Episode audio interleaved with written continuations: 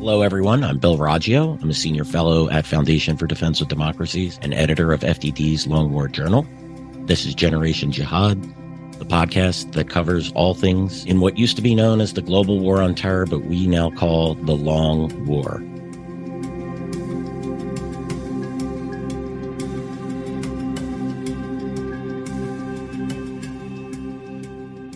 Today we are gonna we got a bunch of issues to discuss. Uh, today it's wednesday but uh, my monday co-host joe truzman is joining me today. Joe is a research anal- analyst and editor at fdd's long war journal. And joe follows israel the gaza the west bank lebanon hezbollah iran all of these groups real closely. And uh, so we're going to pick joe's brain today and uh, talk about well we got talks of a ceasefire Israeli casualties in Gaza, an IDF strike in Lebanon, U.S. considering withdrawing uh, forces from Syria, and of course the unending Houthi drama, the strikes, counterstrikes, and the Houthis basically dictating the security situation in the Red Sea. Joe, um, great to have you back on Generation Jihad. Hey, Bill, always a pleasure to be here. Yeah, it's great. Well, let's get into it. We have a lot to talk about today. Um, so let's just jump right into this. Um, uh, this seems to be an ongoing story, um, but it seems to have taken a, a life of its own in the past couple of weeks. The Biden administration, led by Secretary of State Antony Blinken, is pressuring Israel to reduce attacks in Gaza and come to some sort of ceasefire, a permanent ceasefire. Um, and this is, in my estimation, a major mistake. So we have here's the deals we have on the table um, right now. Hamas has put a deal on the table to it says it'll free all of the Israeli and foreign hostages for a permanent end to the fighting. And then apparently, a, a, the Israelis issued a some type of counter deal where they say they'll they'll do a two month ceasefire in exchange for a release of all of the hostages. Um, so a lot of pressure. You know, Joe and I have from day one, our concern has been time. That is the major enemy of the Israelis because of external pressures from the US, from Europe, uh, from the United Nations for Israel to cease operations. Uh, and this, of course, would give Gaza or give Hamas and Gaza a, a new life. So, I mean, obviously the Hamas deal, that would be perfect for the uh, for Hamas, for Iran, because it would be an end to the fighting and it would ensure the survival of Hamas in in Gaza. And that would be, in my book, a defeat for Israel. It cannot allow an organization, terror organization that carried out the October 7th attacks to to survive this. That would just be suicide for the Israeli state. And I'm not sure the Israeli people would accept that as well. Um, the Israeli deal, a two month ceasefire. Joe, why? What are your thoughts on a two month ceasefire for the release of hostages? I'll share mine after yours. Yeah, I mean, you know, first of all, we gotta we have to think back. What are the or what are the goals of the Israeli government? What what what did they set forth? excuse me, from the beginning of this war. And one of those goals is to get get the hostages right, uh, to get the either the hostages released by force, right, uh, rescuing them or Hamas releasing them. So if if there's a ceasefire and Hamas and Hamas releases these, these hostages, these captives, then I mean, I mean, the Israelis will achieve one of their goals, right? But at the same time, uh, I don't think that they'll be able to destroy or dismantle Hamas in Gaza if the ceasefire goes through. Okay, that's the problem here. Uh, just simply because they've uh, they're uh, they'll have the hostages right, and uh, there'll be this prolonged ceasefire with it. And then, of course, this what's going to happen, which has been happening the last couple of months, is that there's going to be that pressure, that international pressure. Hey, you know, by allies uh, saying, "Hey, you got the hostages back you've really hurt Hamas. You've dismantled much of their infrastructure. Uh, you know, just stop now. You know, and um, I anticipate that's going to happen. And the problem here is that then they'll still have Hamas in Gaza, right? Uh, and in the West Bank. that's another story, of course. But uh, so this is a this is a problem uh, for the Israelis, right? Uh, yes, they need to get the hostages, uh, especially um, the ones that uh, for the, the ones that they've been fighting to get for the last two for no for more than three months now. So, uh, but at the same time, it really puts them in a bind where uh, things the the war will stall, and uh, they won't be able to complete uh, the other objectives of, of of of dismantling Hamas in Gaza. Right. So, uh, I think this this is a big problem for the Israelis. So, I, I don't know what's going to happen. To be quite honest with you, but um, of course, we want the hostages. Everybody wants the hostages to go home. Don't get me wrong here, but it's just it comes with these caveats. And on top of that, which is very important, is that Hamas isn't just going to release the hostages and say, "Oh, that's it, end of the day. You know, no more war." Um, they're going to want something in return, not only for the Israelis to at least stop for whatever two months, uh, but they're going to want Palestinian prisoners, right? Probably thousands, right, John? Right, right. Oh, well, that's they want all of them, really. But I don't think obviously that's not going to happen. I don't think that's going to happen. However, the last hostage deal was what a hundred Israeli hostages for three hundred. Yeah, prisoners. yeah, yeah. I, these type of the Israelis need to, you know, it should be inverted, and the well, that's a whole nother discussion there. But yeah, you know, on this on this point, I am shocked that the Israelis made this proposal. Um, I hope this was some type of fringe uh, you know, government officials putting this out there versus the actual ruling unity government because I do not see how the Israelis can reinitiate operations. They're going to lose the initiative. Um, they're actually doing quite well, um, and they're entering into some tough terrain right now. The last thing the Israelis need to do is give Hamas, Palestinian Islamic Jihad, and other groups time to regroup time to reestablish defenses, to treat their wounded and get them back on the battlefield, to, you know, take the lessons learned from this round of fighting and then use them for if, let's say, the Israelis could restart operations. But the Israelis have some other problems too. The call up. How long can they keep those troops mobilized? Will they demobilize troops? What happens with, you know, Hezbollah to the north? There's a whole range of options. The Israelis really need to see this through the end however long that takes. And I guess maybe I'm a heartless, callous monster, but the hostages to the Israelis have to be secondary to victory over Hamas, to defeating Hamas. That the because the reality is is if Hamas survives this, the Israelis can encounter another October 7th or worse. That'll that will be down the road. And you know, I, I, hate to say, I'm not saying sitting here saying the Israelis need to write off the hostages. By no means, they should be doing whatever they can to get them freed, but not at the expense of losing this war. That would be a massive mistake for the Israelis. Yeah, I mean, it's it's a it's a it's a almost like a bad precedent where um, this can just continue on down the road, right? More like attacks and uh and and uh kidnapping c- civilians and, and soldiers, right? Because obviously this isn't the first time this has happened where civilians, or rather soldiers, specifically soldiers, IDF soldiers, uh, have been kidnapped and uh, for ransom, right, by uh, terrorist organizations. Uh, so uh, specifically, um, uh, Israeli soldiers regarding you know Palestinian terrorist groups and, and Hezbollah, for example. So, um, so yeah, that's a problem. so I, I, I don't. You're kind of torn here, right? Because you know one side of you is like of course you want the civilians to come back home but at the same time we're just gonna i think this is gonna allow hamas some breathing room right? And then um you know possibly you know stall this war. I mean i can see israelis saying okay we're gonna and they've kind of said this already but we'll, they'll limit their operations uh and we'll just conduct precision strikes right uh, against uh Hamas leaders. But that'll take so that can take a long time. But um, it won't be what we're seeing now.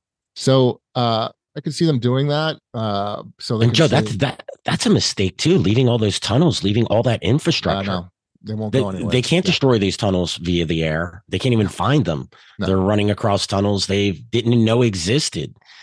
This is right. why, you know, the the Israelis are in dangerous ground right now if they listen to the Biden administration advice. And by the way, I wouldn't be willing to listen to an administration that gave us Afghanistan, that's given us what we're now witnessing in Ukraine. I mean, that's probably the last corner where I would be taking advice. The Israelis probably understand this problem better than anyone and need to need to find their own way through this um, and not be pressured by the Biden administration, by Secretary Blinken, because they're getting bad advice from the U.S. side, and uh, this can lead to massive problems for the Israeli state going forward if they do decide to initiate a ceasefire and allow Hamas to survive.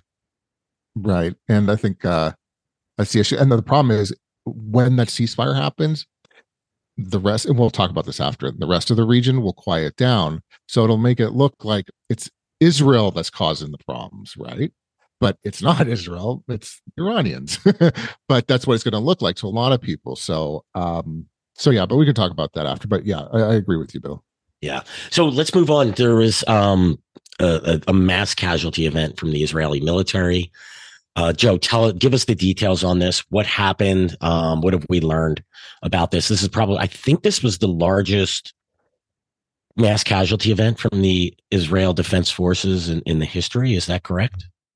Um, I'm not sure if in, its history there was um there was a I'm not sure about the history because I know there were some pretty big ones uh in Lebanon actually. So uh that were more so, but for sure in the ground war uh, uh, in this year's, uh, rather the the Gaza this Gaza war, uh, we can say is the, the, the biggest casualty, but amount of casualties suffered by the IDF. But and I'll just say there's there's gonna the IDF's doing an investigation, but from what has been reported, what I understand is that there were Israeli troops in a building or two buildings that were just adjacent to each other. They were uh, setting up for demolition to destroy it, essentially and uh, uh, Hamas or Hamas operatives or uh, members of Hamas fired an RPG at the building, set off the explosives, brought essentially brought down two buildings with the troops inside, uh, and and uh, as well as there was an attack on a tank that was uh, nearby the building that was destroyed. So there were two events there, uh, which caused this mass casualty event. And uh, so, yeah, definitely uh, a difficult day uh, for the Israelis, and uh, it just shows you, you know, that one little event, or rather that one thing, or one event, or two events, can really have a huge impact in a war, right? So that's the initial uh, reports, right? It's only been a couple days, uh, so I'm I'm sure we'll learn a little bit more further down the road. But yeah, that's what happened in Gaza, and uh, yeah, again, it was, it was a pretty bad day for the for the Israelis. Yeah, 21 killed in that single attack. Is that correct? Yeah, I believe so. Yes. Yeah, that's that's that's a tough day um, for the Israelis. And look, the you know the just highlights what a dangerous place Gaza is. Um, so we have a is the Israel Air Force launched an attack in Lebanon. Um, Joe, tell us about this. What what exactly happened? We've seen the Israelis going after targets in both Syria and Lebanon. What's um, what's stuck out to you with this strike?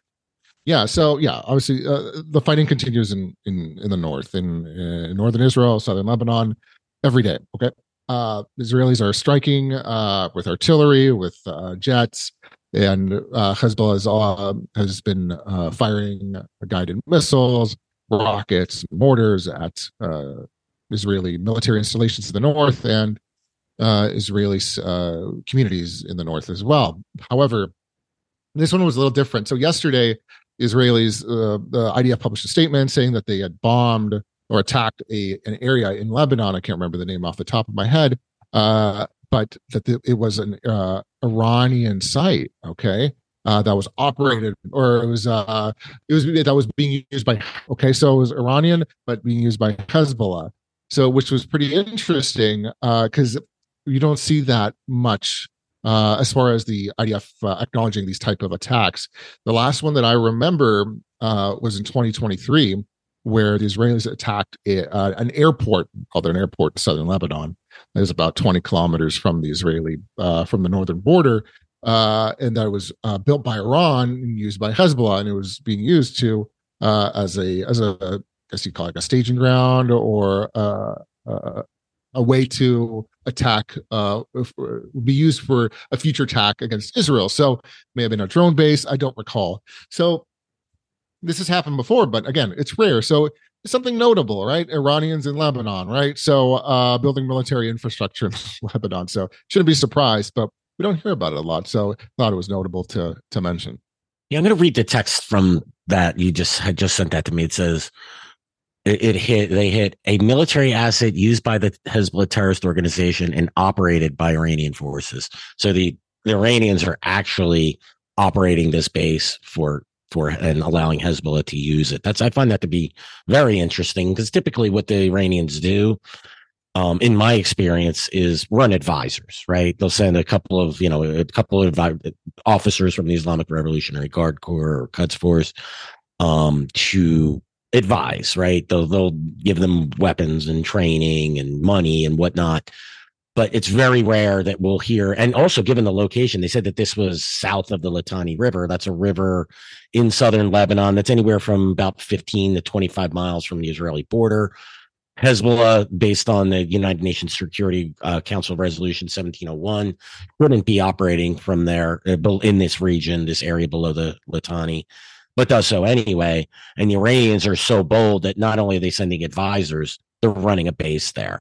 So yes, Joe, that was very good find by you. Very interesting um, piece of information. It just shows how bold the Iranians have, have become in promoting this strategy and, and ex, the execution of the strategy of its axis of resistance, which of course is Hamas and Palestinian Islamic Jihad and Hezbollah and the, the Houthis and the Iraqi and Syrian militias um, and Bahraini militias and, and other groups. So this is this just strikes like this like you know makes you wonder was were they always here or is this something new?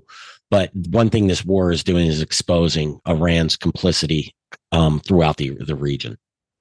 Right. Couldn't have said any better bill. Yeah that's uh i think but this is just um like a and we'll talk about this more after but like um what's it like uh, just a small like a glimpse of what yes. how involved they are. Uh, this is nothing really what they can do. So what the, what we've been seeing over the last three months uh, everything with the in the red sea and uh in syria and iraq and uh, you know and in lebanon uh no it could get so much worse but at least people now understand you know where the iranians are exactly and some of their capabilities and it could just get like i said a lot worse yeah, the one thing I've really found interesting covering wars over, uh, particularly against groups, jihadist organizations and countries that operate like Iran does, like Pakistan does, um, is that the fighting really exposes how these groups operate. Like one of the things that's really difficult for me with Afghanistan now is it's quiet. And I know things are happening, it's not exposed because there's no challenge to it. So you start looking into a, a dark box. But one thing that the is you know these the fighting in in Lebanon and northern Israel and in Gaza and in, in the Red Sea and in Iraq and Syria once once organ countries are forced once the US is forced to launch counterstrikes even as paltry as they've been you start to you start to be able to shine a little bit of light into that dark box and you start to see some of the infrastructure that is being put in place by Iran and its and its proxies. So yeah it's uh, the, these reports they it's a glimpse. Um, it's a glimpse into the dark box but it's better than not being able to see at all. So you had mentioned Syria Joe. Um, there's a report in foreign policy that the U.S. is now considering withdrawing its forces from Syria. The forces there are working with um, Kurds from the Syrian Democratic Forces. I'm not going to get into that. My opposition to the U.S. working with the PKK, which is a terrorist organization. Um, so part of me is like, good, it's time to be done with this. But um, so this is because of the militia attacks against U.S. troops. Um, now, the Biden administration hasn't made any decision.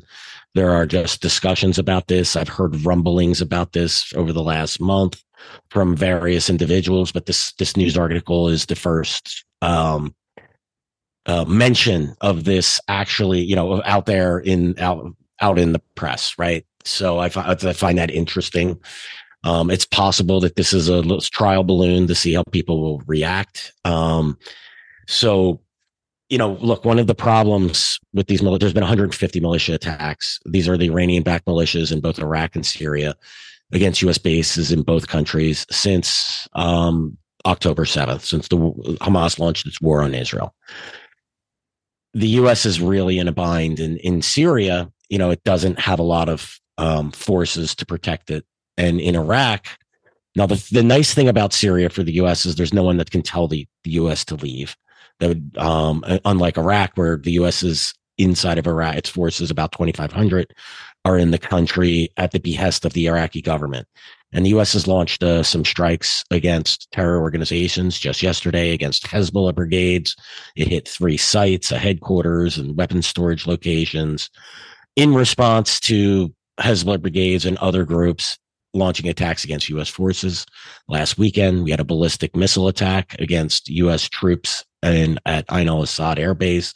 That's in western Iraq outside of Ramadi. I've been there. It's a very remote area let's face it, the militias don't make ballistic missiles and they're not getting them from the Iraqi government. They're getting these from the Iranians. We're watching this Iranian strategy and the Iranian strategy against US forces is twofold.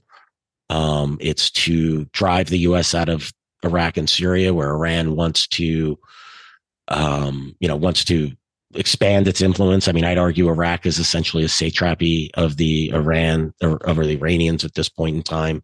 And the Iraqi government is starting to ask the U.S. to leave. And I think they may be serious this time. Um, but the, the Iranians are also trying to tie, you know, put pressure on the U.S. to get Israel to stop military operations against Hamas. So it's a twofold strategy. If one of these two things happens, the Iranians win. So, um, you know, Joe, any thoughts on what we're seeing now and with the with the militia attacks? They just seem to be every time every week I look, it's it was 93 two or three weeks ago. Then it went up to 110. Then it was 130. Now we're at 150. These these attacks are just they're endless. There are so many, and we're not even getting good reporting on them. We just know they're happening. Yeah, uh, exactly. I think most of the reporting that I get is from actual the actual militias themselves, um, which is uh, but uh, it's better than nothing. But um, regardless, uh, no, you said it correctly um, uh, about Iran's strategy here. About you know they're trying to drive the U.S. out of the region, right? That's the whole point, and out of Iraq, uh, out of Syria. That's what they want to do. So we have to understand. Excuse me. Um, that Iran, what they do, and what I'm I'm not going to lie, they're good at. They're good at this. They, they no, we should never apologize for recognizing, you know, that our enemy actually has a good strategy and is right, executing it well. Exactly. I, that's just the reality of it. Um, I wish they were losing, but sadly, you know, they're not. They're they're doing well. This is a very well crafted. They're looking long term, and they understand the region and they understand our will better than we do. Right. I mean, look, you, you saw, I'll give you an example like in Yemen 2014, uh, you can say even recently in the West Bank, uh, and then obviously other places, Iraq and Syria. Um, but they, Iran, what they do is when they see an opportunity uh, to uh, exert their influence in a region, all right, uh, where there's weak governance, weak governance, uh, especially if these areas are are um, are that will be strategically uh, viable for them, right? So an important area, rather. Um, they they've shown that they they'll, they'll use their influence or they'll they'll, they'll recognize this uh, weakness, right, and exert their influence there by supplying or creating militias. Uh, the West Bank is a perfect example of something recent in the last few years where they recognized that the Palestinian Authority is, is weak uh, and had lost a lot of its influence. So what they did was that since they already had small groups there, small uh, Palestinian armed groups uh, that were operating there, what they started doing is they started um, they started funding them even more and supplying weapons to them, smuggling weapons to them. And what happened was this uh, surge of violence in the West Bank uh, which undermined the Palestinian Authority incredibly. So, um, and this is all because of Iran. And uh, but they do this in the region. That's what they've been doing for years. So this is what they're good at. They recognize when there's an opportunity, and this war brought them an opportunity to push the United States out, try to push the United States even further out of the region, right, out of Iraq and Syria, by saying that uh, since the Americans uh, support Israel, they're going to continue, they're going to attack them, uh, these sites in Syria, these uh, American sites in Syria and Iraq. So, uh, so that's what they're doing, and one can say it's working, right? Uh, I mean, if you look at that Politico report, that that they're just pushing the, you know, pushing the Americans further, further. So it may be working. So I think it's important to note that that you know there's a there's a grand strategy here right and uh, seems like it's working for them so why would they stop yeah, the Iranians have the advantage of having continuity, right? It's not a democracy, so it doesn't, um, you know, every two years Congress doesn't flip, and every four years there's a new president, or possibly, or the same one maybe you're elected. You know, they've they have a you know it's a dictatorship. They have a regime there that can craft a strategy and execute it over a long time. And I think the time and the commitment, you know, look, the Iranians don't have the resources. It's just amazing to me that the US defense budget is more than the rest of the world combined. And yet we can't figure out how to tackle the Houthis, which we'll get to next. Um, this is just utterly astounding, or we can't figure out how to deal with Iran in look, Iraq is difficult because of the fact that we have to deal with the Iraqi government. But if the US is committed to Syria, it could commit to Syria. It could put troops in Syria. But I don't think this administration wants to send more forces into Syria at this point in time. Um so therefore it's just going to do this to basically do nothing, launch an occasional strike against these militias in the hopes that it restores deterrence. While at the same time we tell them we don't want to escalate so the the militias just say Iran just say, great, we'll escalate. And that's this been this cycle that we've been in that is now forcing the US administration, the Biden administration to possibly leave Syria. And that uh, you know that will be a major victory for Iran. That that'll be a one of you know if it, Iran can walk away from all of this with the U.S. leaving Syria and the Iraqi government initiating the withdrawal of U.S. forces, that will that alone would make all of this worth it for the Iranians. They can really spread their influence throughout the Middle East. Oh no, absolutely. Um, again, like you're saying, they're just playing the long game, right? So, and they're just taking advantage of opportunities that come up. That's it, and yeah. uh, they're they're winning so far. So, in, in the administration, yeah, they just don't want to. They don't want to commit the forces needed to really deter I, people use that word a lot i know deterrence but um these strikes like in iraq yesterday it did kill the it killed a, a member of uh the hezbollah brigades but these guys they'll gladly sac if if, yeah. if it's called fighting america they'll sacrifice hundreds one guy is nothing I mean, let's be honest here. So um, it's not. They gonna- sacrificed thousands while the U.S. was in Iraq up until 2011, and didn't blink an eye. Exactly. There you go. So this is just I don't know. Uh, uh, it's it's it's not going to do much. And is it going to deter them? No. They're going to continue firing rockets at is uh, at uh, American bases or uh, American troops in Iraq and Syria. So uh, there's got to be a different strategy here. But I mean, they're just being. I feel like it's just being held back. the military is being held back for whatever reason. We won't get into it, but well, look, I mean, the, the reality, like if the U.S. wants to stay in Syria, it needs to beef up those bases so that they can't be overrun. That's my number one concern. Then increase the air defenses at the bases to be able to shoot down rockets and missiles and potentially ballistic missiles. And then they have to consider targeting. And like again, in Syria, this is much easier because Syria is a free. Anyone could do whatever the hell they want in Syria. Syria is a free fire zone. The Assad regime doesn't control the government; it controls portions of Syria. So there's no one there to stop us from doing what we need to do to protect our forces. It's just a matter of will.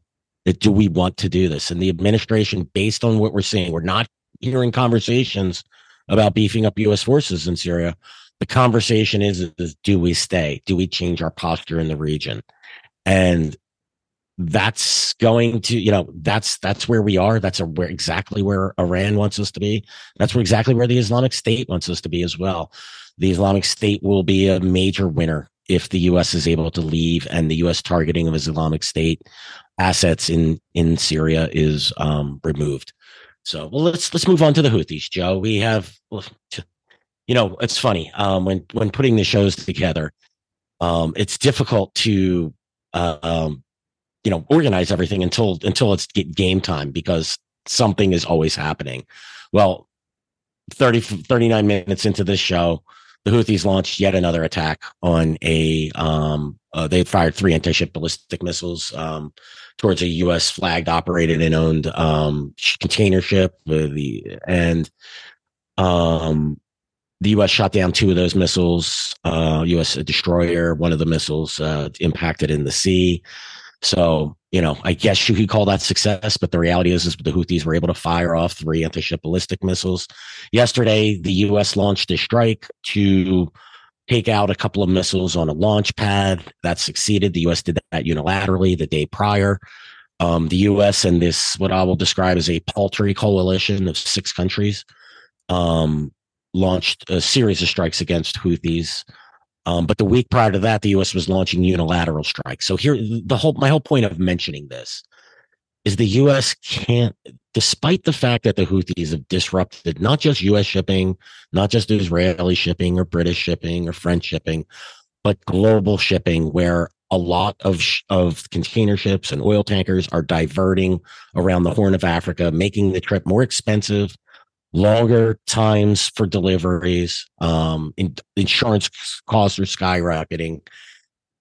And the U.S. can't muster, or the international community, I can't blame this all on the United States, but can't muster a coalition of but six countries that are willing to target the Houthis. Only two of them to actual, that would be the US and the United Kingdom, to actually provide military muscle to do so. The rest in sort of a support role. Only six countries would name to it even Operation Prosperity Guardian, which is a purely defensive mis- um, mission. This is what m- the shoot down of the um, two missiles today that were targeting the uh, the U.S. container ship. That was very likely done under Prosperity Guardian. It's a purely defensive mission, just designed to escort the ships through the Red Sea, and the U.S. could only get 11 countries to to sign on to that. I think this really bodes well um, ill for what this administration claimed to be when it came into um, when it when it came in to govern in 2021. It told us the adults were back in the room and we're going to restore restore relationships. And yet, what we the United States is unable to assemble a coalition because um, um, in order to oppose what are essentially pirates at this point, and and has elevated a second-rate militia that would be the Houthis into a regional power that is able to impact global trade. This is just absolutely stunning. I think this is what declining empires look like. And I think that the the um, U.S. ability, the U.S. Uh, government's ability to assemble coalitions, um, really has to be looked on with a with a gimlet eye on this because this should be a, a, slam dunk, and the Houthi problem should have been put down about a month ago. I would have guessed about a month or so of military campaigning, of heavy hitting, not just from the U.S., would have really reduced Houthi capabilities. And yet here we are going to, to tap, tit for tat with the Houthis. Uh, Joe, I realize I ran it there a little bit, uh, but what are your thoughts on the U.S. Um, operations against the Houthis, and how does this fit into uh, Iran's wider strategy? No, again, you, you, read my mind with most of uh, what you said. Uh, just a quick correction earlier about the American plan to withdraw from Syria. I think I, I, I cited Politico, but it was actually foreign policy. Oh yes, foreign uh, policy. Sorry about yeah, that. Foreign policy. No, no, no. It was uh, yeah, it was foreign policy. Regardless, um, yeah, it's um, you know, you said it. The Houthis are second-rate militia with ballistic missiles and uh, drones uh, and an assortment of weapons provided to provided by Iran, right? So, and they're showing that this second-rate militia can uh, effectively um, almost shut down uh, the Red Sea, right, to to to transit. So if the Houthis can do something, and, I'm just I just as an analyst, I think, well, I like to you know try to think outside the box, and in in in, in these situations, well, if the Houthis can do something like this, you know, I wonder if Hezbollah can do something similar in the Mediterranean, right? Um, maybe not as effective because it's different. Uh, you know, the geography is different, of course, but you know, the if because Hezbollah they received a lot of their weapons from Iran, so um, they have different capabilities, but still. So I, I think about that, and uh, it's a, it's a huge problem where these groups, these terrorist organizations, have the capabilities of of uh, of these uh, of, of armies, right? Like of they shouldn't. This is crazy, but they're they're able to. It's so, almost like we shouldn't call them militias anymore. I mean, it's shorthand. It's sort of established, but they're more than that. They're more than that. Yeah, you're right. Um, I mean, look, you know, they if you look at if you look at a Houthi, I'll give the Houthis as an example, but you see this across the the the axis of resist the members of the axis of resistance.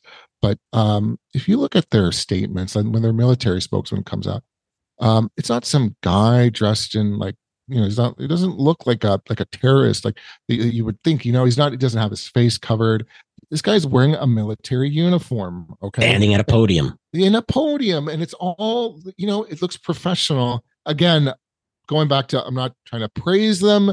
I'm just telling what's happening, the facts. So, you know, this is what I think that's another thing they're trying to achieve, right? That hey, we're not a militia, we're an actual uh we're an actual military, we're part of a government. At least that's what they're, you know, trying to convey, right? Uh so it's true. Um you know, so, yeah. you Joe, you look at Hezbollah and you look at the Houthis. I mean, Hezbollah essentially controls the government of Lebanon by and large, and the Houthis control the capital. I mean, so what are they exactly? Um, you know, they do actually have they have the the weaponry. Both both militias do. Both groups do. Yeah, we're we're they're transitioning beyond just these Iranian plot proxy militias and into something a little bit more. And we're watching them, you know, again, Hezbollah itself, it's not just launching a small scale guerrilla attack. Now it has an army, and we have to recognize these things and put them into context and then treat them in a certain way. We can't, I think the old way of thinking about these groups is just merely proxy militias who are operating covertly. We have to put that aside and, and start dealing with them in a different way. Right. Uh, essentially, bottom line is you don't want to underestimate them. If you underestimate Absolutely. the enemy, that's where you know you're going to lose. So yeah, absolutely. Um, and I'm seeing, I'm realizing now, even though I follow this, I'm realizing now why the Saudi coalition, uh, the Saudi led coalition had so much troubles with the Houthis. Yeah. The Be- because they were more. Now, this does open them up to vulnerabilities, right? The, in the case of Lebanon and Hezbollah, Hezbollah does have a lot to lose if the Israelis do decide to go full on war against them. They can lose their influence within the government. They can lose their military. They can lose those rockets. So it, you know, I think if we just, we have to, and this is what I don't understand about our reaction or lack thereof or our insufficient reaction to the Houthis. The Houthis do have a lot to lose. They do have a military. They can, they do have enemies within Yemen. You know, they're still fighting a civil war. If the U.S. hit them hard, it could put a lot of pressure on them. No, I don't think this should be a U.S. led operation. This should be an international operation. But the reality is, is nobody wants in on it, and some of that is because the Houthis have linked this to Israel, and a lot of countries don't want to get in the middle of that for various reasons. Some internal, domestic, some just dislike of Israel. Some, you know, there, there's a lot of calculations going on. However, yeah, they. I think the, you know, I do think this is another victory when we look at this lack of coalition, Joe I think that's an Iranian, um, you know, a success right there. The, they've they've exposed the U.S. ability or lack thereof to create a, a, a coalition to do something that should be just so easy to do, but nobody really wants to join in on.